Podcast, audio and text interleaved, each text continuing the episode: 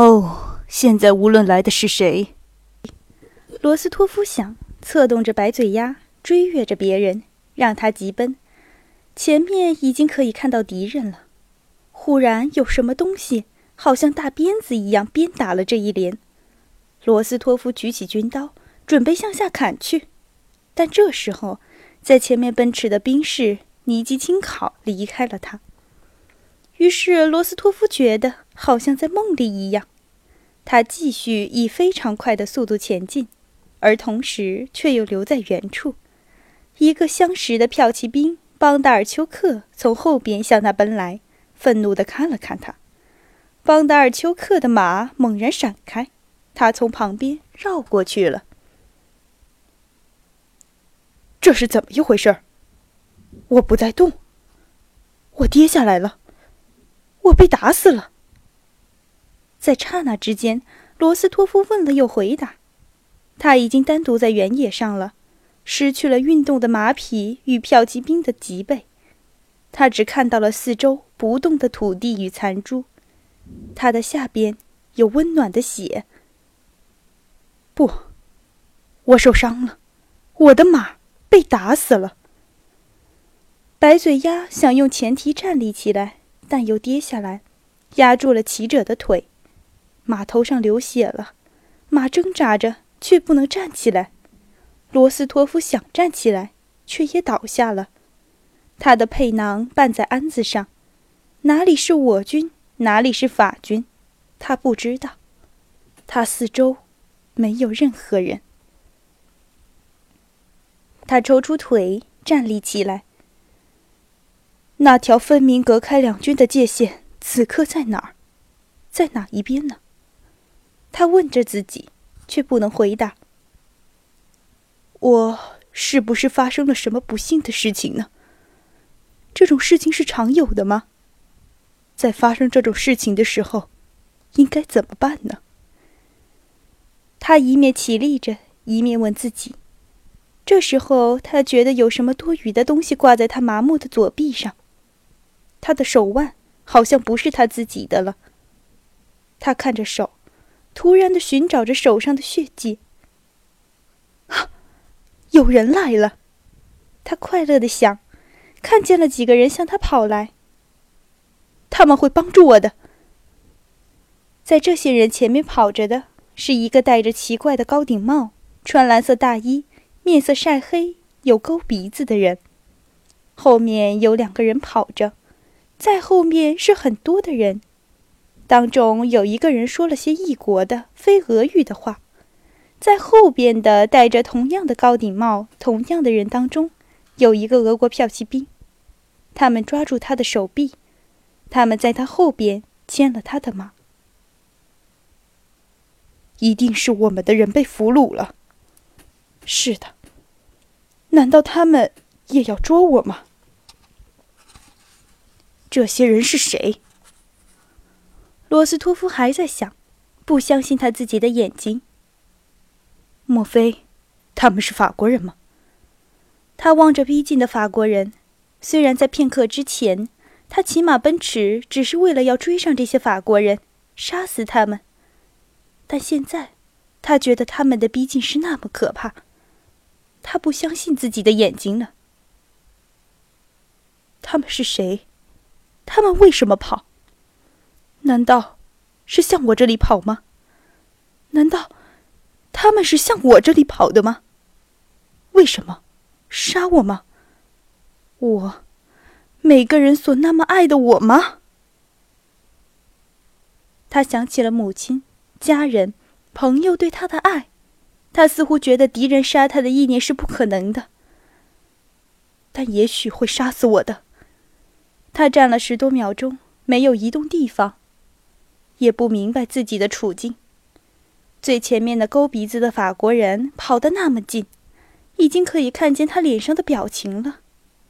这个人横直着刀，屏着气息，轻快地向他跑来。他的兴奋、陌生的面孔使罗斯托夫惊恐了。他拿起手枪，没有射击，却把它抛给了法国人，尽力向着灌木跑。他奔跑着，没有了他上恩斯桥时那种怀疑与冲突的情绪，却有着兔子逃避猎狗时的情绪，为他的青春幸福生活而有的一种单纯的恐怖情绪，完全支配了他。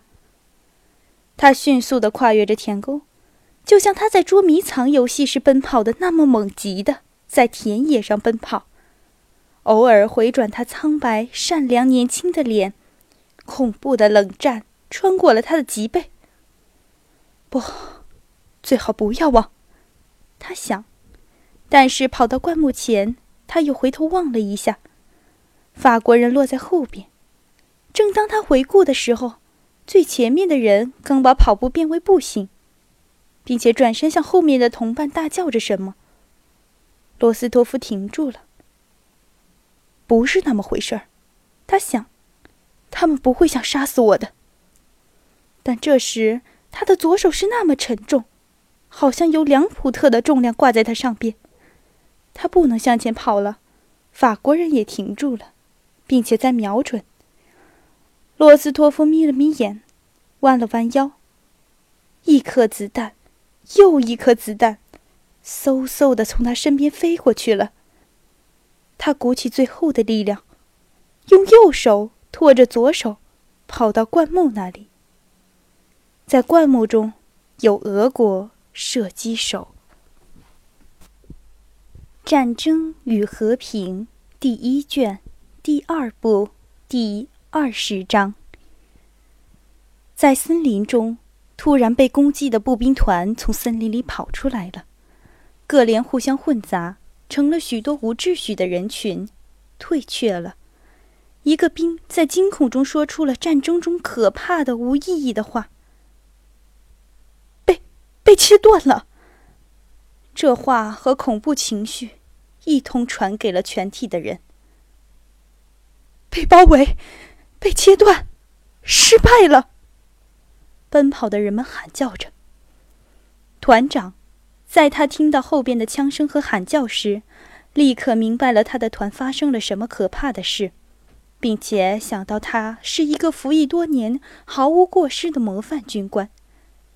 或许被长官认为他应负疏忽职守或调度无方的责任，他是那样的吃惊，以致他在额顷之间忘掉了那个不服从的骑兵上校和他自己的将军的尊严，尤其是完全忘记了危险和自卫本能。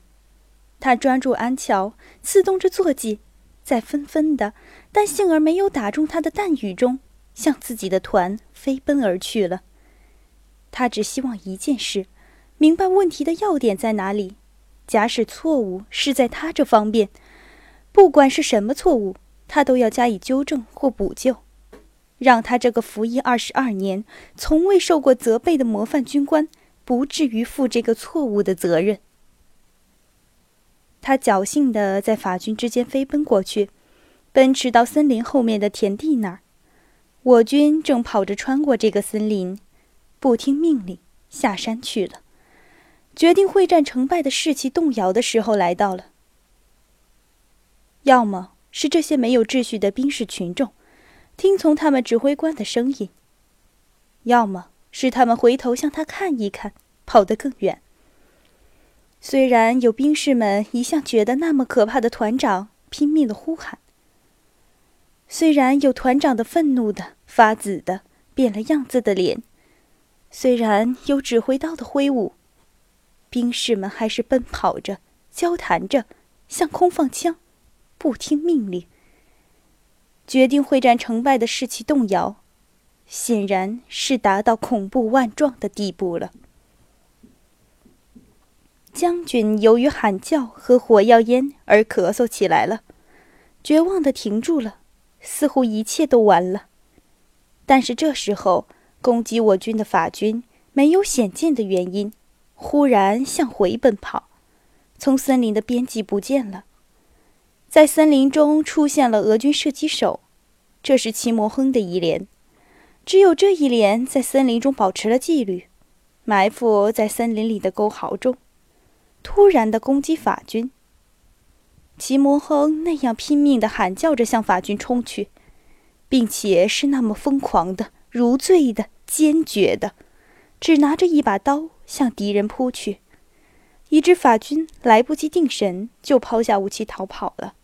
和齐摩亨并排奔跑的道洛霍夫迎面的打死了一个法国兵，最先抓住一个投降的军官的领子。逃跑的俄国兵又回转了，各营集合起来了，几乎要把俄军右翼截为两段的法军，在俄顷之间被打回去了。后备军有了时间汇合，逃跑的被止住了。团长和艾考诺摩夫少校站在桥边。让撤退的各连从他身边走过。这时候，有一个兵跑到他面前，抓住了他的脚蹬，几乎要靠到他上面去了。这个兵穿着蓝布大衣，没有背囊和高顶帽，他的头包扎着，肩上背了一个法国弹囊，他的手里拿着一把军官的刀。这个兵脸色苍白，他的蓝眼睛傲慢地望着团长的脸，他的嘴却微笑着。虽然团长正在向艾考诺摩夫少校发命令，却不能不注意这个兵。大人，这是两件战利品。道路霍夫指着法国指挥刀和弹囊说：“我俘虏了一个军官，我止住了那一连兵。”道洛霍夫因为疲倦而费力的喘气，他说话时时停顿。全连可以做见证。请您记住，大人。好，好。团长说过，又转向埃考诺摩夫少校。但道罗浩夫没有走开，他解开手巾，拿在手里，指了指凝在头发里的血。刺刀的伤，我是留在前线的，请您记住，大人。